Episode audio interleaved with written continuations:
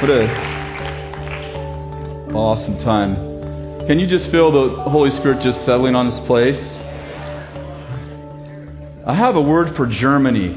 Why don't you stand up and let's just uh, extend your hands towards our brother. Um, just as we were worshiping, I just have this. Uh, I have a sense that there's uh, Germany is going to experience um, a move of God. First, uh, I heard the seeds of the martyrs. Um, it's like the blood of Abel crying out from the ground. I like there's the, the seeds of the martyrs. This is the time for them to germinate and for them to be released over the land. And um, I felt like the, the revival in Germany, you know, many revivals start grassroots level, like with students and the Jesus movement, but I felt like this movement is going to start with Daniels and Josephs people in government are going to begin to be moved on by God. And I, I, saw that the Lord had already planted, He'd already seated the government with Daniels and Josephs and even Paul's who said that he had to go speak to the king. And I really believe that the, this is the hour. This is Germany's hour. And the Lord's going to begin to move on Germany, right into the very government of Germany. And that even, even uh, leaders, uh, governors of, of, provinces, that the Lord's going to move on them, that they're going to begin to see visions and dreams and God's and angelic visitations, even like Cornelius, where the Lord sent an angel to talk to Cornelius about salvation and connect him with Peter. I just feel like supernatural, there's a supernatural kind of vortex happening over Germany. The Lord's highlighted Germany. This is, the, this is Germany's time. I feel like the churches in Germany are going to be visited like in the charismatic movement. Even Orthodox uh, churches who've, who've been, uh, they're more like museums and monuments to the past. The Lord's going to visit the museums. He's going to visit the monuments. And they're going to become movements. Monuments are going to become movements. Museums are going to become places of inspiration. And Lord, we just release that right now over Germany. And um, the Lord, uh, there's, a, there's a verse in a psalm that says that the Lord is with us, and the, uh, the Lord is for us, and those who are with us. And uh, the Lord's going to surround you, in particular, going to be a catalyst to a revival in Germany. The Lord's going to move you into political places. And, uh, you're a Daniel yourself. The Lord's going to move you into places to influence government. And remember that the, this revival is going to begin with government and move into the, into the uh, grassroots places. It's going to start from the top and move to the bottom. It's the Lord's choosing. And Lord, we just release that over him right now in Jesus' name that you would give him wisdom as you gave Joseph for, for seasons and times. And, and uh, Lord, that you would give him insight, that he would be. Um, he, he would understand dreams and riddles and, and interpret parables and uh, see past veils. Lord, we just pray for that in the name of Christ, that you would give him favor uh, with people in high places as Joseph. Uh, a man's gift will make room for him, bring him before kings and great people. Lord, we just pray right now that your uh, gifts, the gifts that you've given him, uh, that they would just be released into, uh, there would be an open door. There would be um, like the, the um, like the cupbearer when he remembered Joseph.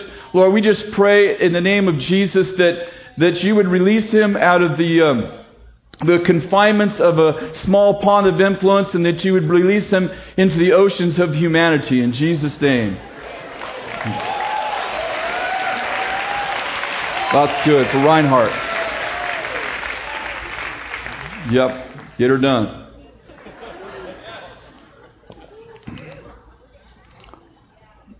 And um, I think the, you know, you're here, Reinhardt, because uh, I feel like there's a covenant happening between your people and our people. I think it was Ruth who said, Your people are our people.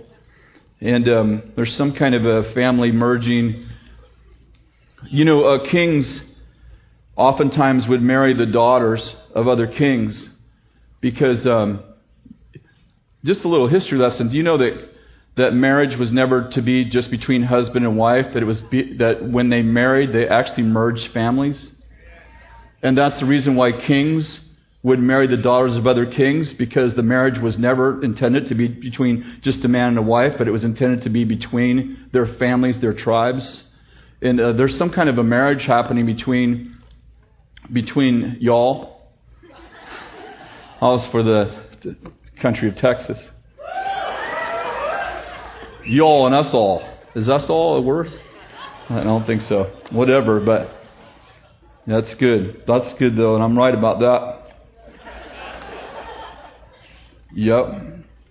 By February, March, we're going to start hearing about it.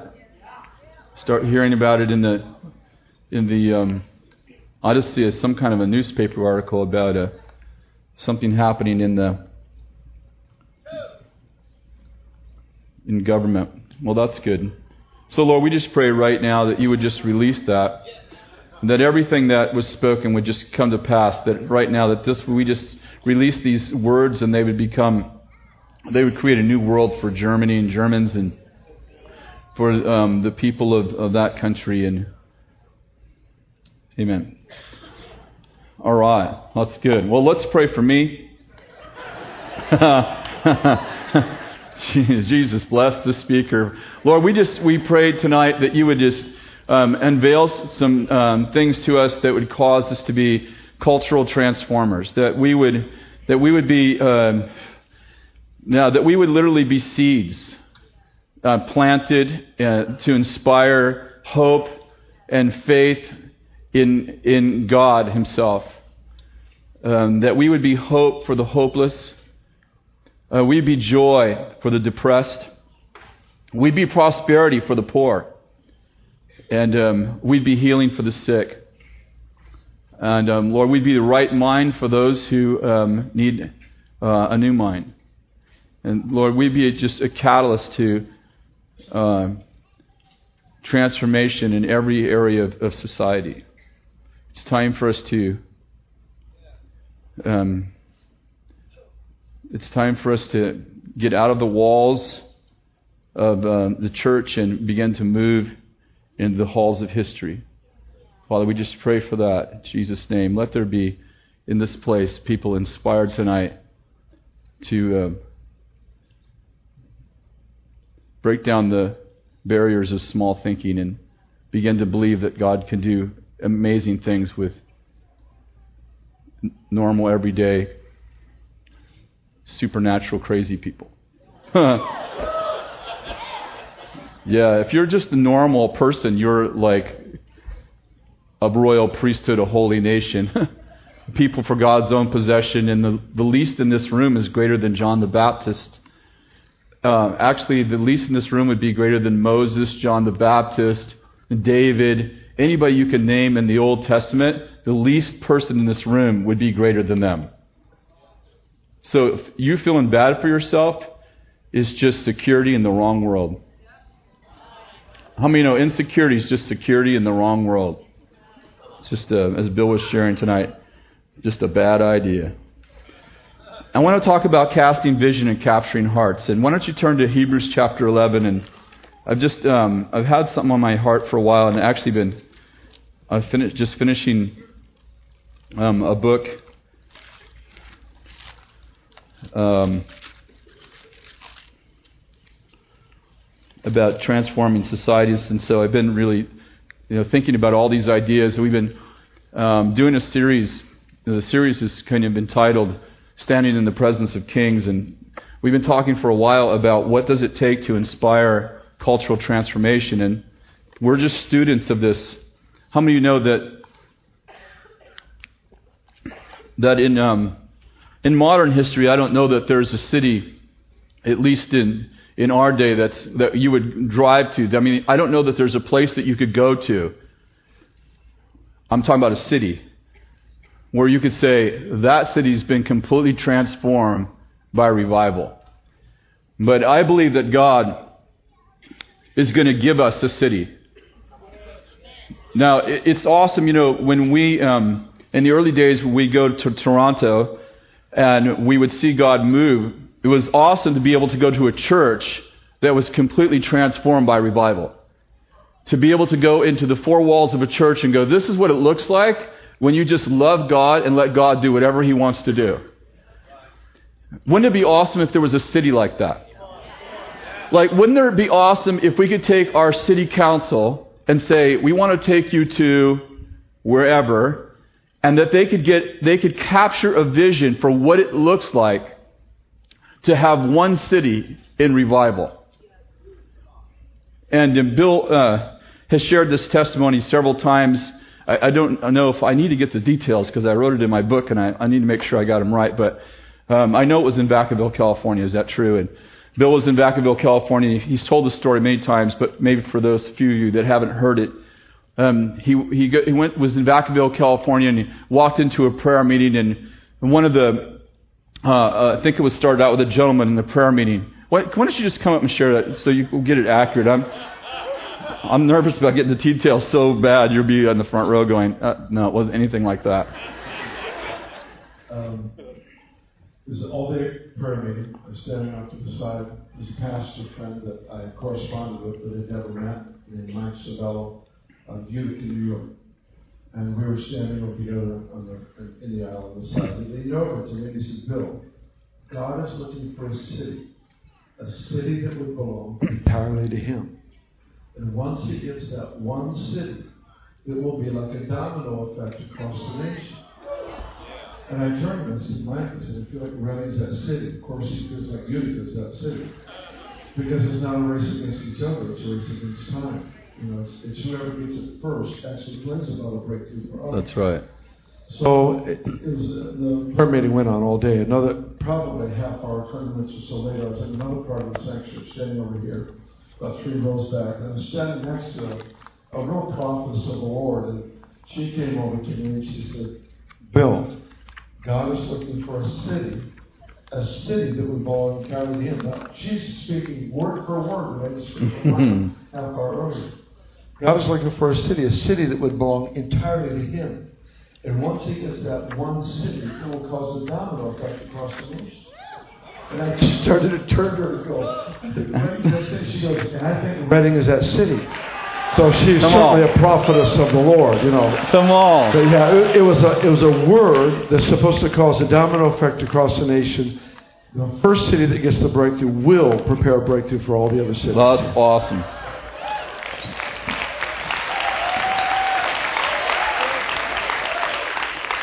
I was trying to find my notes from a couple of weeks ago, but because I had the dates, but uh, written down. But you know, when Roger Bannister broke the four-minute mile, I think it was the year before, or very uh, right before he broke the four-minute mile. They did a scientific study on the human body, and they said that it was impossible for a human being to run faster f- to break the four-minute mile, run fast enough to break the four-minute mile.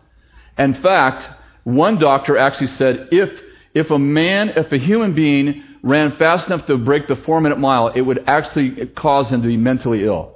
That was one of the statements. Yeah, you get on, you can Google it, you can see the crazy ideas they had. When Roger Bannister broke the four minute mile, I, and I'm sorry, I don't have the, I wish I would have had the notes with me, but I think it was four months later, three or four months later, a, a, a gentleman named John, I don't remember his last name, broke his, broke Roger Bannister's um, record. And I think it was the next year, 17 people broke the four minute mile. And what happened? You know, it's just like Bill was sharing. What happened is, how many of you know that when they broke the four minute mile, obviously they broke a physical barrier. We know that. They, they ran fast enough to break a four minute mile. But something else happened in the spirit. People began to believe that they could break the four minute mile. And when they began to believe they could break the four minute mile, runner after runner after runner began to break the four minute mile. And, uh, and so when Bill was sharing this, um, this whole thing about, it, you know, it causing, like having one city, what would happen if one city had a breakthrough that actually infiltrated every part of the city? You know, from, from, from children to old people, from poor people to rich people, from educated people to uneducated people, from the school system to the courtyard, but in every area of society was infected and influenced by revival. What would that look like? And when, wouldn't it be awesome? How many people, how many churches were, for instance, influenced by being able to go to Toronto and see what was happening? I, understand the impartation part, but right now I'm just talking about the seed. Just being able to look around and go, this is what it looks like when God is completely in charge. And I think that in our lifetime, if we could get, and we, we believe it's ready, we're right about that. But if we could, listen, if it wasn't Redding, If it was a small city like Weaverville, California, with three or four thousand people, and we could drive to Weaverville and just walk the streets and see what happens when a little city like Weaverville was completely under the influence of, do you understand? It's like it's not even how big it, it's just it's just what would it look like to have all of the city under the influence of god? There's something about capturing a vision. There's something about being able to see what has yet to be seen in Hebrews chapter 11, and you know this verse well, I'm just going to grab one verse. It's verse 3. It says, By faith we understand that the worlds were prepared by the word of God. This is the part I like. So that what was seen, what is seen, was not made out of things that are visible. What was seen were not made out of things that are visible. On December 15th, 1966, Walt Disney died. And the world lost one of its greatest Imagineers. Imagineers, the word Imagineers was a, a word that Walt Disney coined for people, for dreamers and visionaries that he would actually gather and they would have these interactive sessions where he would say things like, let's, let's right now, let's just get together and dream of a new ride. Let's just get together and dream of a, uh, of a, of a, of a new place. And, and Walt Disney had this dream all of his life he wanted to have a place where people could go to where they could forget the outside world, forget their troubles, and for, for he would say, he say, for a few days, live in the fantasy of fun. And so in 1966, uh, December 15th, Walt Disney died. But in, 19, but on October 1st, 1971, they dedicated Walt Disney's greatest dream, Disney World, in uh, Florida, uh, in, in Florida, Orlando, Florida. And when they were dedicating Walt Disney, during the dedication, and uh, uh, Walt Disney's brother Roy was presiding over the dedication, and when they're doing the ribbon cutting, a man came up to Roy Disney, and he said, Oh, if only Walt had seen this. And Roy turned to him and said, Walt did, or you never would have. And that's exactly what Hebrews says. Hebrews says that the things that are made, the things that are created, the things that are seen, were created from the things that are not seen. And I want to propose to you that everything that we see, from this pulpit to anything, I mean, anything that's, that is visible in this world, was first created in the imagination of somebody. Even you were created in the image of God. What God imagined, you became. How many know that God is the chief Imagineer? God is the chief dreamer. He's the chief creator. And God imagines, speaks, and watches it happen. How many of you know that it is in dreaming and imagining that we begin to gestate the ideas of God? And tonight I'd want to talk to you a little bit about that. In Genesis chapter 30, I remember Bill teaching on Genesis 30 many, many years ago, probably, oh, I don't know, I'm so bad at time, but probably more than 20 years ago. And it's the story of Jacob. In fact, we, I tell it all the time. Why don't we just read a portion of it in Genesis chapter 30? And I remember years ago being inspired by the story. It's a story of where Jacob negotiates with, with his father in law his father-in-law Laban is uh, he's pretty much he's pretty much a liar and a deceiver.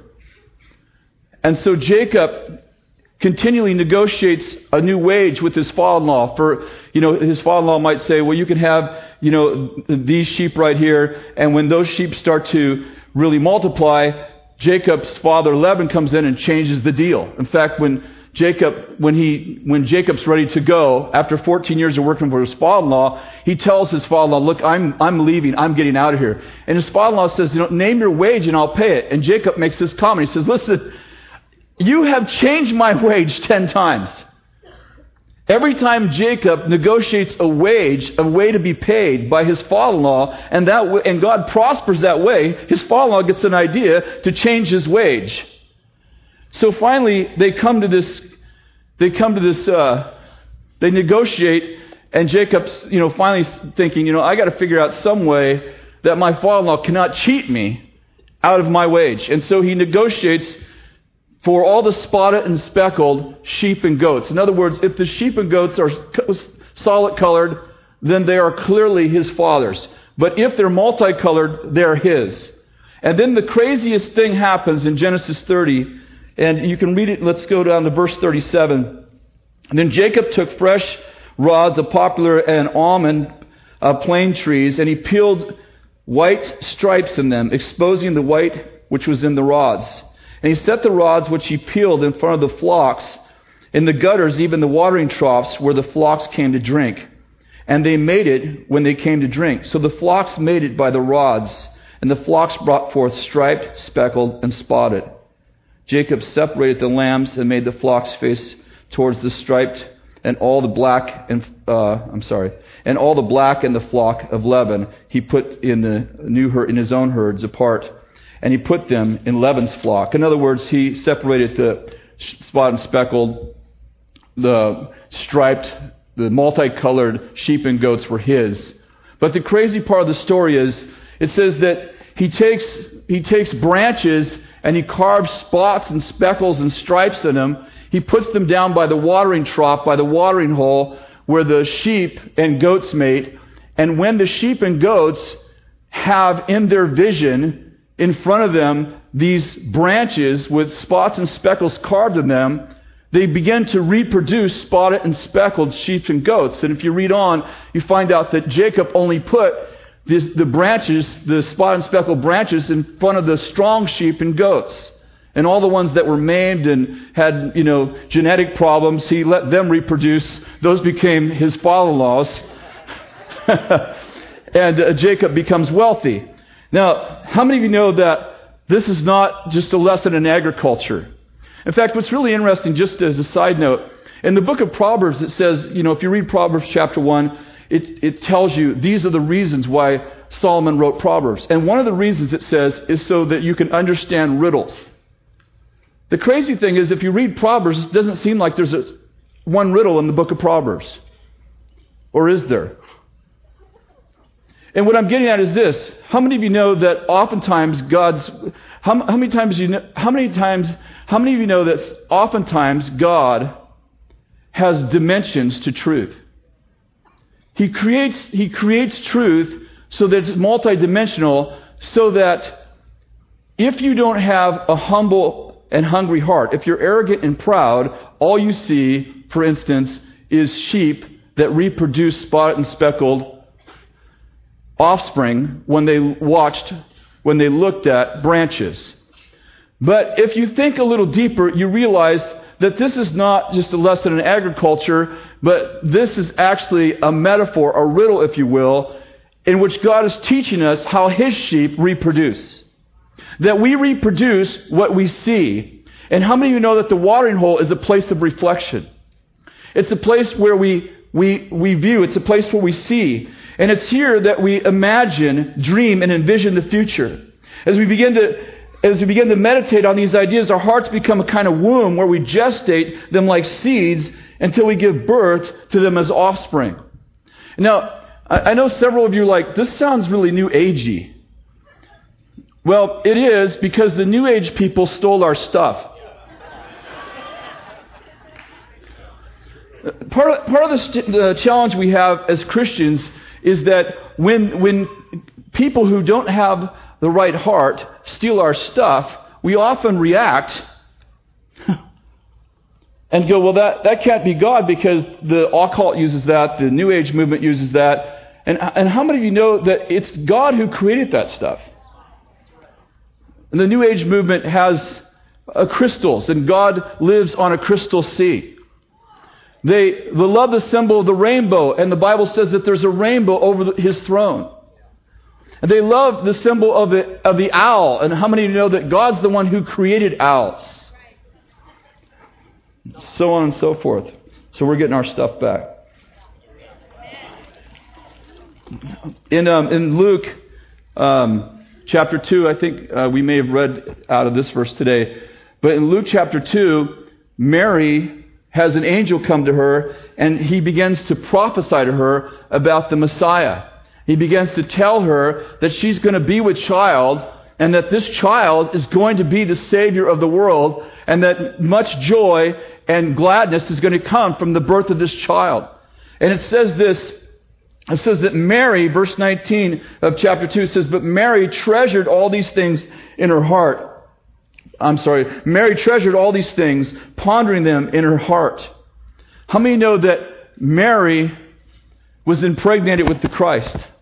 It said that she pondered these things, that she that she that she um, treasured these things in her heart. And as she pondered those things, how many know that she was gestating the Christ and she gave birth to the Savior of the world?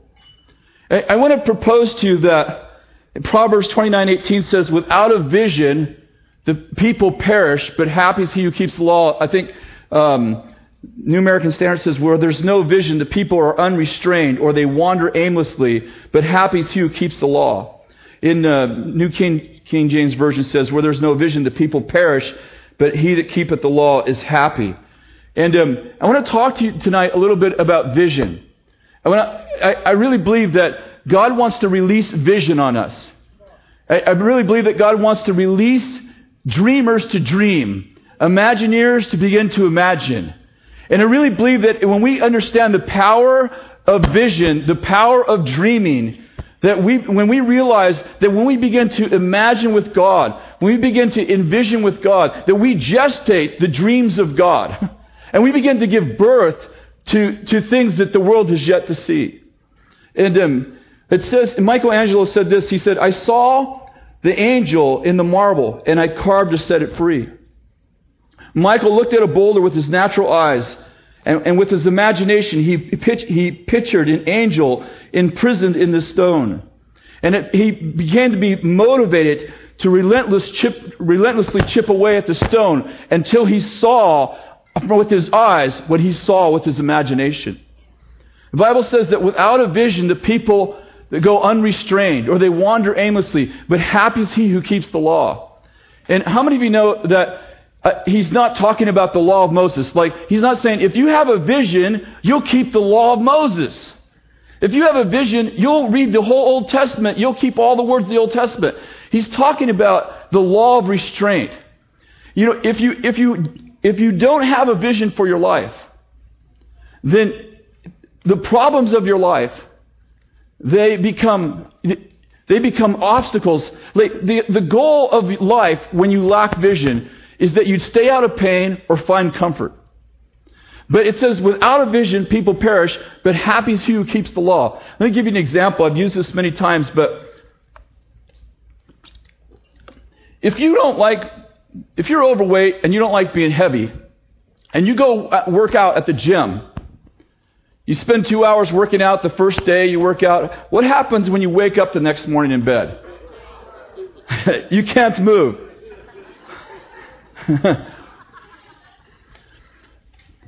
I want to propose to you that you'll never get skinny by hating being fat.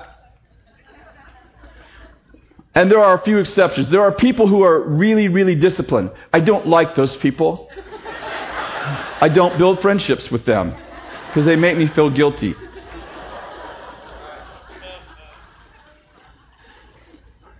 Listen, I don't believe that most people can get skinny by not wanting to be fat. I don't believe that, that I don't believe that you can normally capture a positive by hating a negative.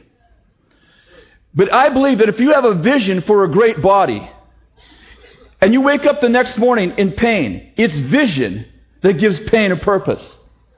It's vision that causes you happy. It says, without a vision, people perish, but happy is he who keeps the law. What, what's he talking about the law? I think he's talking about the law of restraint. I think he's saying that if you have a vision, you will restrain your options to capture the vision. But when you lack vision, your goal of life becomes staying out of pain or finding pleasure. So what do you do? You wander aimlessly because why? Because every every obstacle becomes something to go around instead of go through. And I believe that God wants us to realize that vision is what gives life a purpose. The ability to imagine life not as it is, but as it should be.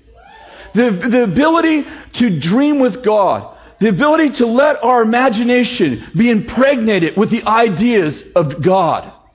There's something about being pregnant with God's ideas. To be able to see what is yet to be seen so that we can bring forth God's creation. Hmm.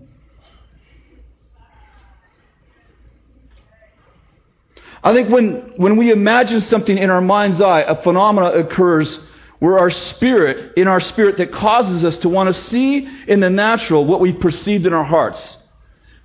I think that what separates good leaders from great leaders is that great leaders have this incredible ability to envision people.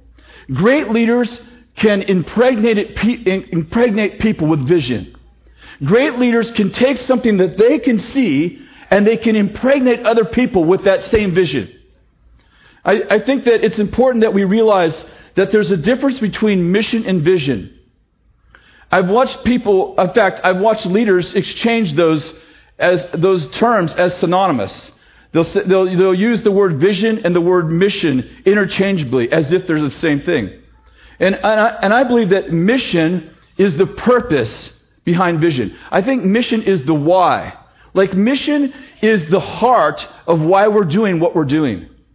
But if the Bible doesn't say without a mission people perish, it says without a vision people perish.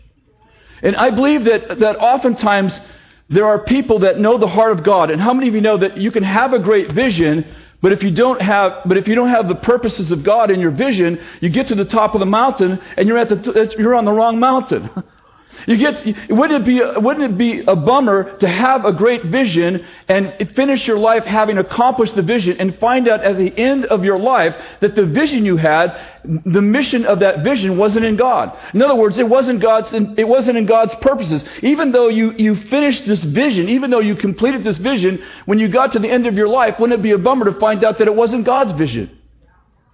And so mission is the why. Mission is the purposes of God. And oftentimes we think that, we're, that people will be inspired to constrain their options. They'll be inspired to keep the law, if you will, just by knowing the purposes of God. But I, I believe that the, that the mission is the why, but the vision is the what. The vision is what does it look like? You know, if I, um, if I said to you, if I told you all the reasons why we need to build an orphanage in Africa, I could tell you about the social ills of Africa and the, the conditions that AIDS have, have caused in families and, and uh, malaria and so on and so forth. And, and I, we could talk about all the reasons why we need to build an orphanage in Africa. And you could get in a plane and fly to Africa to help build the orphanage. But how many of you know until you see the blueprint, you can't hammer a single nail? It's, the purposes of God are important because we want to make sure that the vision is rooted in the mission from God. But, with, but it's, not, it's not the mission that keeps people motivated.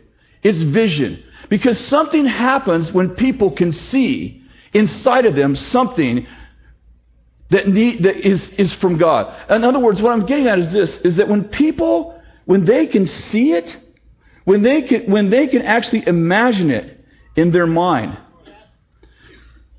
there's this inherent phenomena that happens in which when you see something internally, you want to give birth to it externally. Now, a lot of, a lot of leaders inspire people to repeat a vision. A parrot can do that. People haven't caught the vision when they can repeat it. They've caught the vision when they can see it. Let me just repeat that. People have not caught a vision when they can repeat your words. They've caught the vision when they can see it. Something happens inherently when people can see something internally. When you see something internally, something happens in you where you want to have it. Listen, developers, for instance, People who build buildings and develop properties, they understand this principle even though they may not be believers. That's why when they're going to build a building that's, let's say, a huge skyscraper or a, a develop this, you know, thousand acres of property that's going to cost millions of dollars. Do you, do you know? Do you know what they do when they're going to when they're going to when they're going to need millions of dollars to finance a project? They build a model. Now, do you know how much some of those models cost? Sometimes they'll spend 40, 50, 60, 70, 80,000 dollars to build a model of a project so that they can get millions of dollars. Now think about this. If you need, let's say, $100 million and you don't have any of it, does it make sense that you would spend 60,000 more to build a model? Now you need 100 million 60,000? It feels like you're going backwards. So why do developers have a model built of something that they see in their imagination? I'll tell you why. Because financiers are often not visionaries. And they know that they can describe the project with words to people who are not Imagineers. And they will not impregnate those people ex- internally with words. So what do they do? They build models so that people who want who, who they're looking to finance it can see it. Why? Because once you see it, once you see it in your spirit, you want to give birth to it.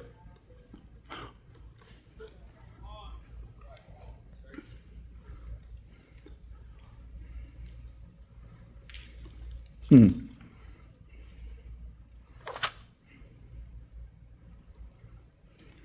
The greater the mission, let me just read you this. The greater the mission is, the clearer the vision must be, because huge assignments most often require high risks of sacrifice or risk to see them fulfilled. The level of sacrifice an environment requires determines the measure of clarity necessary for people to follow. When a leader lacks the skill of impartation, sacrifice begins to separate the people who can instinctively envision from those who can't. Let me just read that last part. When a leader lacks the skill of impartation, sacrifice begins to separate the people who can instinctively envision from those who can't. In other words, if you're going if, if we're going to build, I think our uh, budget, annual budget is something like 17 million here or something. If we're going to build something that's going to cost a couple hundred thousand dollars, we can probably come up here and maybe even just describe the mission of it. We can just maybe describe the, the purposes of it and over a, a year we could raise a couple hundred thousand dollars. Or maybe we could just give you a few details on a PowerPoint. But how many of you know that if we're going to build a 30 or 40 or 50 million dollar building, there's a whole bunch of people who are not visionaries. And how many of you know that the level of sacrifice that an environment requires or a project requires de- determines the necessity of the clarity of the vision. So I can't just tell you about a $40 million or $50 million building because a whole bunch of you are going to go, uh, I don't, I can't see the point of that. I can't see. I can't see the point of building that building. But if we be, if we if we had a PowerPoint, you know these new PowerPoints that they have that are like multimedia and they take you inside the building. They walk you around. Have you noticed that those that the, that kind of that kind of technology is being used in real estate now? They want you to get on and do a virtual tour. What are they hoping is going to happen during the virtual tour? They're hoping to impregnate you with a vision. Because once you are impregnated with a vision, Something happens inside of you that you want to see it come to pass. I think that God wants to inspire us and teach us the skill of imparting vision to other people. I was thinking about, um, you know, there's a story, Bill used to tell this story a lot years ago about three bricklayers. Somebody came up to three bricklayers. They're all working on this wall. And they came to the first man and they said, What are you, what are you doing? What are you, what are you, what are you building? He said, What is it that you're doing? He said, I'm laying bricks. What's it look like I'm doing? He went to the next man who's working on the wall just a few feet from him. He said, What are you doing? He said, I'm building a wall. That's what I'm doing. I am building a wall. He went to the last man at the end of the wall and he said, What are you doing? He said, I'm building a great cathedral for God. Who do you think's most motivated? I guarantee you that the guy, the first guy, that guy's looking at his watch to figure out what time break time is.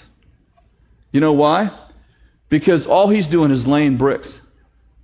There's a whole bunch of people in life, all they're doing is laying bricks. And they're thinking about how hot it is outside, and how hard they're working, and how little bit of money they're getting. And every brick is another testimony to slavery in their life. And they spend their whole life waiting to get off of work so they can go do something they love. But how many of you know that when you're building a great cathedral, that life takes on a whole nother meaning?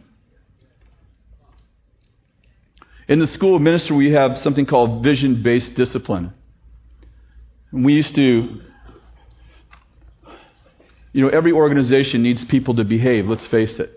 And we're like, we don't like control. We, we don't do control. And it is true, we don't do control. But how many of you know that if someone ran up on the stage right now, we do control?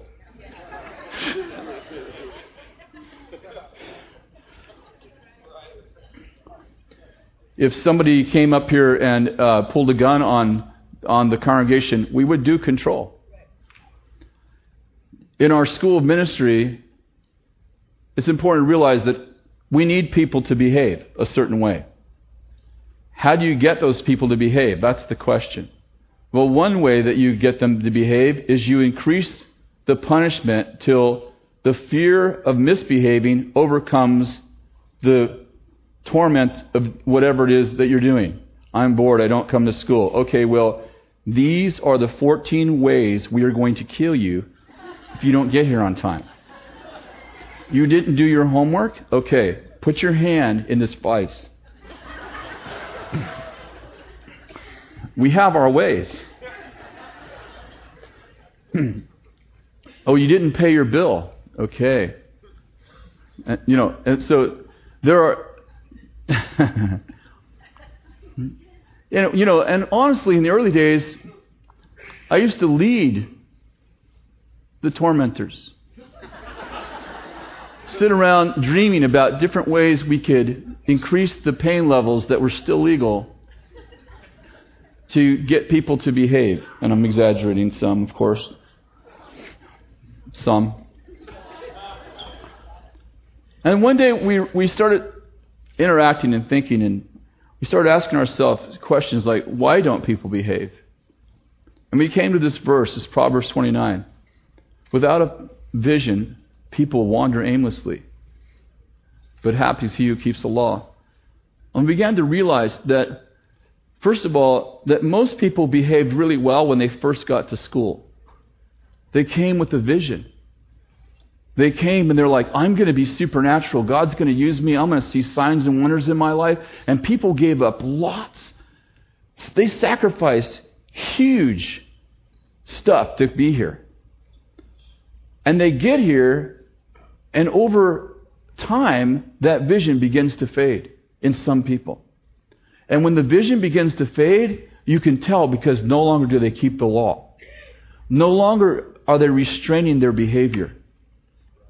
And one day we began to talk among ourselves, and I don't remember actually who inspired the conversation, but I remember the conversation very clearly. We began to talk about, you know, the real problem is, is that our students must have had a vision to come here because the sacrifice that they made, the great sacrifice they made to be here, said, listen, you don't do that unless you've seen yourself as a revivalist. But somehow the vision has faded in them. And so we began to do this, this thing called vision based discipline, where we get the person in the room and instead of talking to them, I don't mean we didn't talk to them about their homework or about their behavior, that we got around to that, but we began by reminding them of who they are. we began to ask them, Why did you come here? I don't know. I don't know what I'm doing here. I don't even know if I'm supposed to be here. That's the problem. I know, you're acting like you don't know if you're supposed to be here. But why did you come? Tell me the story of why you came. Well, all right. You really want to hear it? No, I really don't, but you need to hear it. You tell me why you came here. And they began to talk. Well, you know, I was working at the grocery store and we just bought a new home and we were a happy family back then. We were a happy family. And then we read this book, this uh, When Heaven Falls Down from the Earth, or whatever, the Earth gets invaded by heaven book. We were reading that together as a family. Yeah, I remember we were sitting around the table. We were sitting around the table reading this book. And I said to my wife, I'm making a living, but I'm not making a difference. That's what I'm doing here. I've come to make a difference. I'm so sorry. I'm going to go do all my homework.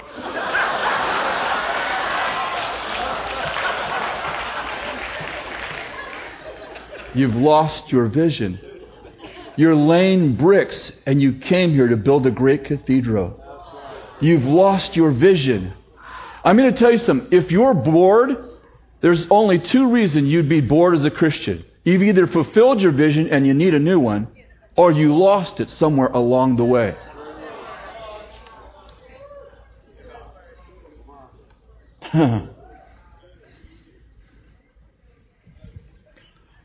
Moses, you know, he needed to, God gave him this vision to take these people into this promised land.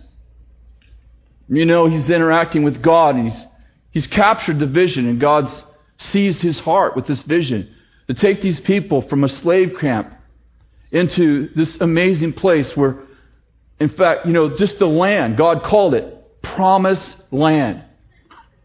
That's better than Disneyland. God said, I'm going to take you to promised land. And listen, right now, we know when God gave him the vision, you have to remember that the people were building houses in the promised land. God inspired people to build houses. And God said, Listen, you're going to go into a land of promises. That the people are building houses that are yours. And all you need to do is go in there and tell them to leave or die. And Moses realized that the level of sacrifice that this vision required, it required the people, the Israelites, to see this clearly if they were going to be inspired to drive these inhabitants out of this land. Now, here's the biggest struggle Moses had. The people he's trying to inspire have grown up in slavery. And the nature of slavery is that when people who are slaves don't think. And when people don't think, they create dream free zones vision free zones. See, when someone else does all the thinking for you, how many know if you don't think, you don't dream? And if you don't dream, you're only motivated by who, where the most punishment is. And so here's Moses. He's got all these people that have become a nation, but every single one of them has come out of slavery into the wilderness. And Moses has to try to figure out how to inspire people who have never thought for themselves to become visionaries, to apprehend this dream that God has given Moses. I've heard the cries of my people, and I'm taking them not into a wilderness, I'm taking them into a promised land. And so Moses, this is in uh, Numbers chapter 13. Moses gets 12 spies, and he sends them into the land. Now, we realize from this, from our perspective, many years later, that that the spies, most 10 of the 12 spies, misunderstood Moses' instructions because Moses did not tell the spies, go up and see if we can take the land. He did not tell them, go up and see if we should do this. He said, go up and find, go up and check out the land. Tell me about the t- topography, the geography, about the fruit of the land. And this is what he said. Um, let me just read it to you. And make every effort, he said in verse 20, make every effort to get some of the fruit of the land. So when the spies come back, they come back with this huge, carrying these, this huge um, bunch of grapes. Why? Because when you're trying to inspire slaves who've never dreamed, you have to give them something they can see, they can smell, they can feel, they can hear, and they can taste, and they can touch. So they heard the vision. Moses had the spies get up in front of all the people and describe in great detail the land. What was he trying to do? He was trying to inspire the people. He was trying to impregnate the people with a vision. But he wasn't done with that. He gave them grapes, fruit from the land. Here, taste this, smell this, feel this. Look at this. How do you inspire people who have never dreamed? Yeah, you take them to Disneyland. You take them to a place where someone else dreamt. Just two weeks ago, we took all of our grandkids and our, my parents and all of my kids to Disneyland. I don't like Disneyland. My wife thought, you know what? This would be a lot of fun to come back here for a couple days without the kids. I'm like, what for? This is a trigger for anxiety. I mean, I would just be watching other people being tormented in the same way I was when your kids are eating cotton candy for breakfast, lunch, and dinner, and they don't even need a ride. And leading them is like herding cats. They have selective hearing. They're practicing for marriage.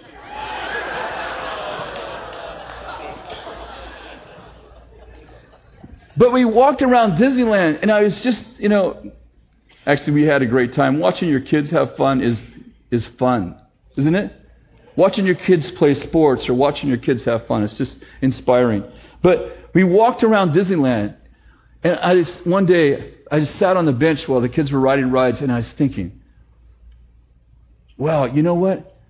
In, the, in 1952, when this man was dreaming of this place, there wasn't a place like this on earth. There was nothing like this ever on earth. This man, this man dreamt about some, I mean, this man dreamt about something that was completely impossible. And we're walking around looking at this, and you know what he did? Not only did he dream, but he taught other people to dream. It whole teams of people who were dreamers. I told you they called them Imagineers. And I thought, what would happen if leaders began to teach people how to dream? What would happen? You know, many of those rides and many, many of the areas of, the, of, that, of that theme park, Walt Disney never dreamt himself. Somebody else on the team dreamt about that. And you know what's happening? They're adding on every year. And you, you go into this one place and they tell you, this is our 10 year vision. And Walt died a long time ago. But what did he do? He inspired people to dream for themselves. What would happen if we began to inspire people to be Imagineers in God? That we taught people this is how to dream. And if, if we were, if we were, became the cloud of witnesses someday, we are up in heaven and we're watching our Imagineers build on to the dreams.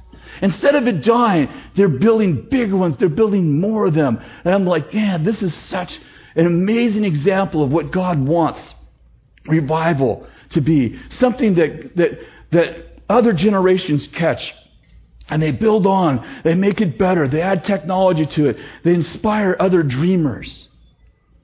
We were, um, we, we, um, I just went to CBN. I did a, a, show on CBN, which was amazing. I, you know, I'm just getting to know those guys. First time I've ever actually been there. Banning's been there. I think Bill's been there two or three times, and Chris Quilala has been there, and Kim Walker. So several people from our team have been there. Um, And, the, and CBN is on Regent University campus. And I really thought I was going there to do a TV show. When I got there, I started looking around and I'm like, Lord, you brought me here to, to impregnate me, didn't you? Because you told me, you told us that we were going to have a university, that we were going to raise up students in government and in media, in education, that we're going to come out of our university and we're going to have a university based on excellence, based on the Spirit, based on wisdom, on intelligence. And, and you just you told us that some of the greatest leaders in the world were going to come out of this university. There'd be presidents, there'd be, there'd be governors, there'd be actors, there'd be leaders in every, in every realm of society. And Lord, that's the mission, but I haven't been able to picture it. I haven't been able to see it inside my spirit, man. And so at Regent, when we got to Regent, I don't know how many acres they have. Must be, I don't know, a couple thousand or a thousand at least. I don't know. It's huge. And every building is, it's all brick. Every building's brick. And the, in front of most of the buildings, there's huge columns like you'd see in the front of the White House. And you walk into the place, I mean, it's like no, nothing spared. This is not, you know, uh, oh, I'll be careful. It's being podcasted. Nice. There's a spirit of excellence on everything they do. And everybody who I talk to, a policeman picked me up. CBN has their own police department. I mean, they carry guns. They're a legitimate police department with 30 officers on, on their staff. And the police officer who picked me up is a Holy Spirit revivalist. And, he, and he's driving me. He picks me up, and, you know, he's like, he's happy. And, he, and the policeman hugs me. I look over, he's got a gun. And we're driving along. He's like, Tell me the stories of revival. The police officer, the secretaries, the, the maintenance people. I mean, everywhere I went, the people, they're like, we're working, we came here from this, from that place, just like here. Like these people are inspired. They're not, they're not laying bricks, they're building a great cathedral. Everybody that I, I found, I must have been introduced to 30 or 40 people in a day. Uh, all those people were, they all came here to serve a vision. And there was everywhere I went, from the from the studio to to the the hotel to the restaurant, which they own all restaurant, the hotel, the, the, the campus, the, the media place, everything he did was just excellent. And I'm like, man, Lord, you didn't bring me here to do a television show. You brought me here to get me pregnant. You got me here, you brought me here to say, you know the mission I've been teaching you about? Yeah, this is what it looks like. This is what it looks like. I'm, I just walked into the promised land and got impregnated with a vision. This is what it looks like. When I left that place, you, something happens. When you can see it inside, you suddenly feel like you're pregnant, like you're gestating something, like something, you're like, you need to give birth to something. And I left there and I'm like, something's changed in me. I, I, I thought I was going to meet Pat Robertson, and Bill said, You better get him to lay your hands on him. I'm like, I tried. I, they protected him pretty well. I could have done what some of you do.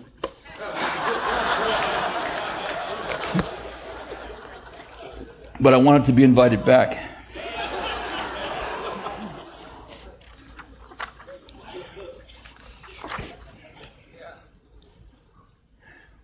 I'm almost done. I want to read you a speech part of a speech that was given in 1962.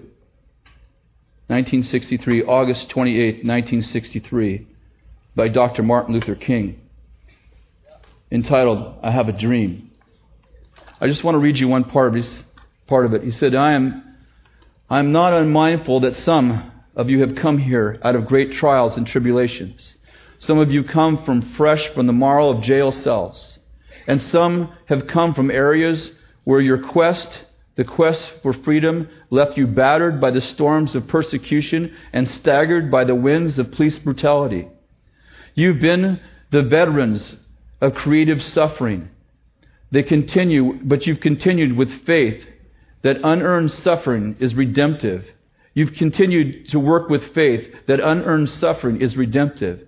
You go back to Mississippi, you go back to Alabama, you go back to Southern Carolina, South Carolina, so you go back to Georgia, you go back to Louisiana, you go back to the slums, to the ghettos of our northern cities, knowing that somehow the situation can and will be changed. Let us not wallow in the valley of despair, I say to you today, my friends. Even so, even though we face the difficulties of today and tomorrow, still I have a dream. It's a, de- it's a dream deeply rooted in, America, in the American dream. I have a dream that one day this nation will rise up and live out the true meaning of its creed. We hold these truths to be self evident that all men are created equal. I have a dream that one day on the red hills of Georgia, the sons of former slaves and sons of former slave owners will be able to sit down together at the table of brotherhood. I have a dream that one day, even in the state of Mississippi, a state swelling with the heat of injustice, swelling with the heat of oppression, will be transformed into an oasis of freedom and justice. I have a dream that my four little children will one day live in a nation where they will not be judged by the color of their skin, but of the content of their character. I have a dream today. I have a dream that one day down in Alabama, in the vicious race, uh, race, racist with its vicious, sorry, I have a dream down in Alabama with its vicious racists, with its governor having his lips dripping with the words of imposition.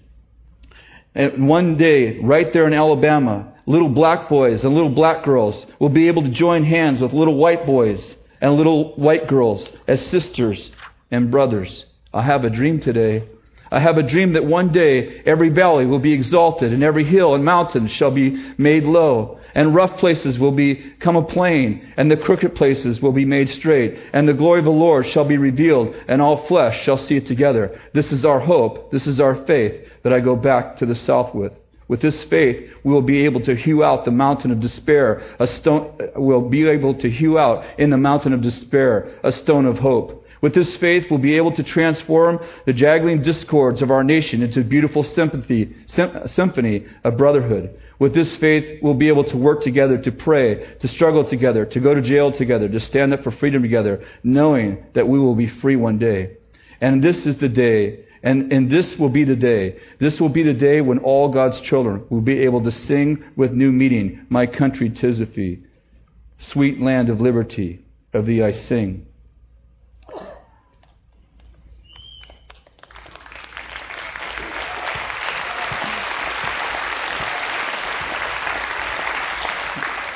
Let me read you the last paragraph. When this happens, we will allow freedom to ring.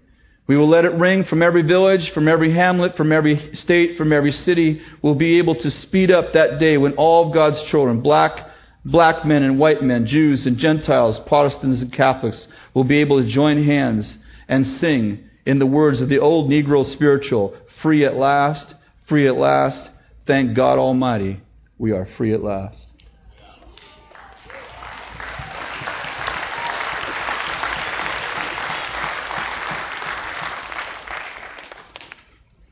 Martin Luther inspired people with what it would look like. What would it look like? He didn't just say, We want to be free people.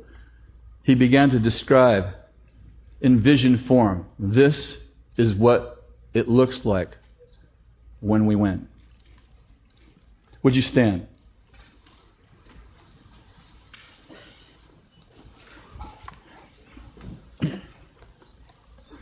Many years ago, told this story many times, not in this context. Many years ago, I was laying in the bathtub where I used to pray. The only locked room in our house. Only room that locked in our house, and we had four teenagers. I used to go in there and pray while Kathy made dinner after I got done working. It's kind of my ritual for many years. And one day, I was laying in the bathtub praying, and I was surprised to find God show up. Tells you how inspiring my prayer life was. I'm like, hey, what are you doing here? Thought you were praying to me. Oh. You're with me always, even in the bathtub. But the Lord began to talk to me about my future. He began to tell me things that I've never heard before.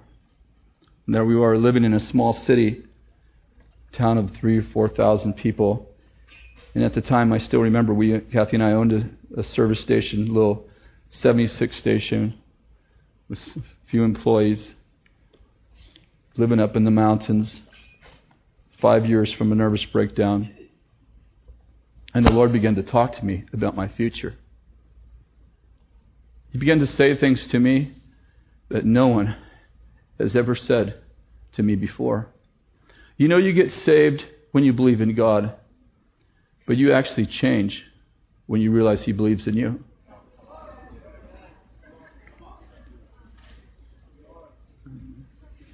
And he began to talk to me. Some of the things he's told me in that room, I've never to this day told anyone, not a soul. But for a year, it was the greatest visitation I've ever had in my personal life. For a year, I never told anyone at all, not even my wife. Because what God told me that He was doing with my life was so amazing and so great that I figured that the response would either be, I don't know where you got that arrogant thing on you, or that's a stupid idea. You'll never accomplish that. Now, I knew that wouldn't come from my wife or, or my friends, but I feared it. And um,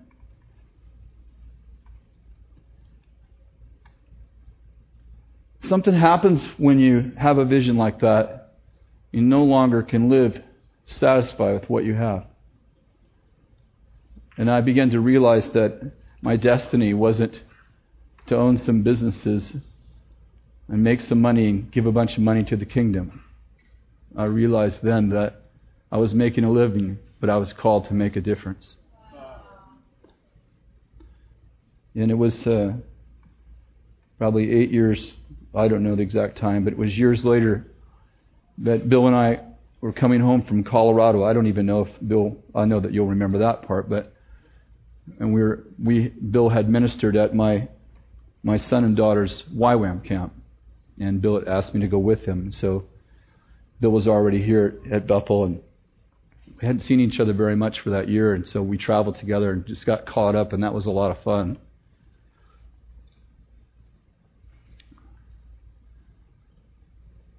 Have you ever had holy dissatisfaction in your life?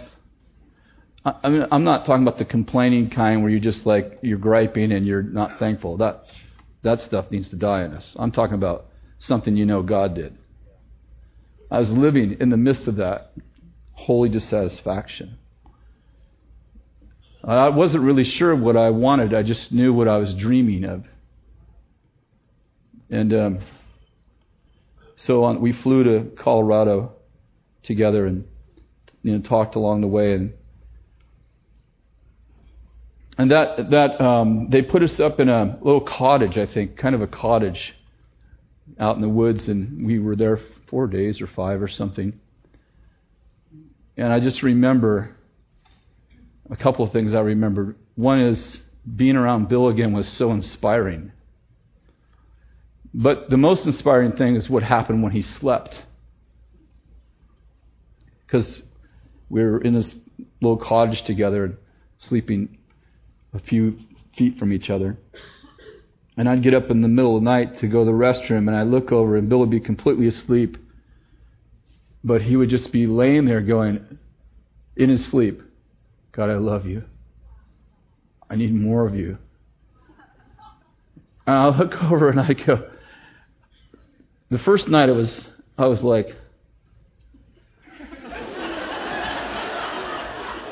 Dude, that's a holy man right there. But by the fifth night, I'm like, that's what I was born for. I was born to be on fire and set other people on fire. And on the way home, we had a short conversation. I think it was in a restaurant. on one of the airports about coming to do the school ministry. Bill and I talked about doing school ministry several times. I think we'd even been prophesied over by that time by Graham, didn't we? And so it wasn't like I hadn't thought about it. But I'd thought about it, but I hadn't caught a vision for it. You know the difference? And so we talked about it. And, um, you know, by now I have four businesses and I have 40 or 50 employees. And, but by the time I got home, I, I walked in the house and, of course, Kathy's like, how, how did it go? How was your week? And it's just, I just broke down and cried and said, I just cannot do this anymore. I cannot do this. She's like, What can you not do? I said, I cannot I cannot work in a business anymore. I'm called to change the world. And she's like, What are you saying? I said, I don't know what I'm saying. I'm just saying that what I'm doing right now, I'm not going to do anymore. And uh, we, I think it was probably a year later, that we moved and we actually lost everything. We didn't mean it to happen that way. We just did. We just lost everything. I know it was hard to lose everything, but something happens when you have a vision.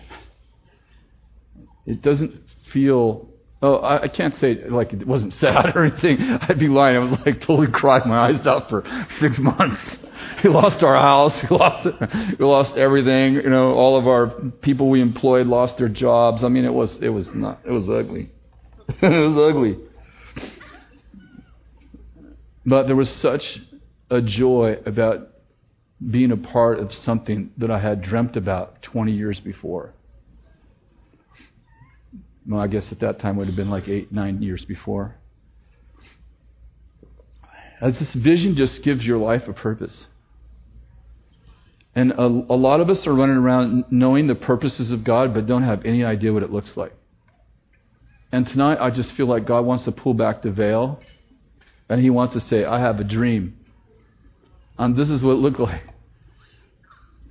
The day before Martin Luther King was assassinated, he spoke these words. He said, I've been up onto the mountain and I've seen the promised land. And he said, I don't know if I'm going there with you or if you'll get there before me. But I know that we're getting there, we're going to be there together. And the next day he died. Everybody needs a dream that's so big. You know, until you have something worth dying for, you don't really have anything worth living for. And until you've seen a vision, you spend most of your time. Until you have a vision from God, you spend all your time trying to save your life. And Jesus said, if you save your life, you'll lose it. But if you lose your life, how many know that when you lose your life because you've caught a vision from God, you don't mind giving up your life for something that's worth dying for? And I have this feeling that it's a lot harder to live for something than it is to die for something. Because when you die for something, you just have to make a choice once, but when you live, you make it daily. And I just want to pray for you, and I just want you to put your I just want to put your hands on your heart right now. And I want us just to pray right now. Acts 2:17, 18 and 19. You know well, in the last days I'll pour out my spirit on all flesh. Your sons and daughters will prophesy. Your old men will dream dreams, and your young men will see visions. The language of God. Father, right now I just pray for the fulfillment of the word that Joel saw when he said, I'm going to pour out my spirit, and people are going to begin to dream, and they begin to have visions. They're going to have dreams and visions. Now, Lord, I pray right now that you would just impregnate every person in this room and every person that's watching on Bethel TV, every person that will that will see this months from now, that's even even after it's been archived and, and repeated. Lord, that that in this message would be seeds of God. That in this message would become, this message would have the sperm of God, the Word of God, the seed of God, to impregnate people with the will of God, with the vision of God. And no longer would they just have the heart of God, but they would have the mind of Christ. They begin to see things. We begin to envision things. We begin to be impregnated with the imagination of God Himself. Lord, you've given us this vision to have a university, to build a great sanctuary of worship, to see a movement that would inspire transformation of the whole world. Lord, you've given us a vision for a city, that this one city, this city Redding, would be under the influence of the Holy Spirit, the intoxicating influence of the Holy Spirit. Even unbelievers would act in kingdom ways. That poverty, that poverty would not be spoken of in our city, as it was in the book of Acts, and there was no need among them. So it would be in our city. That there would be nobody in our city who wants a job that doesn't have a job that there would be no crime in our city, that crime would completely cease in our city, that drug addiction and alcohol addiction would be gone from our city. That when people come into our city, whether they come in, whether they go to Costco or Bethel, that they would be healed. There'd be a healing presence over our city, like it was in the days of Saul when he encountered the prophets and acted like the prophets and returned to his former man, a new man.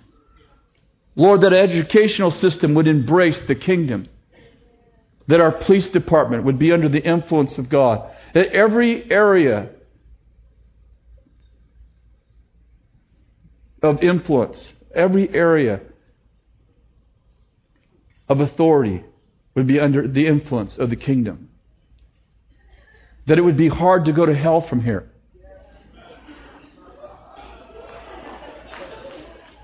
That even people that committed crimes would come and turn themselves in.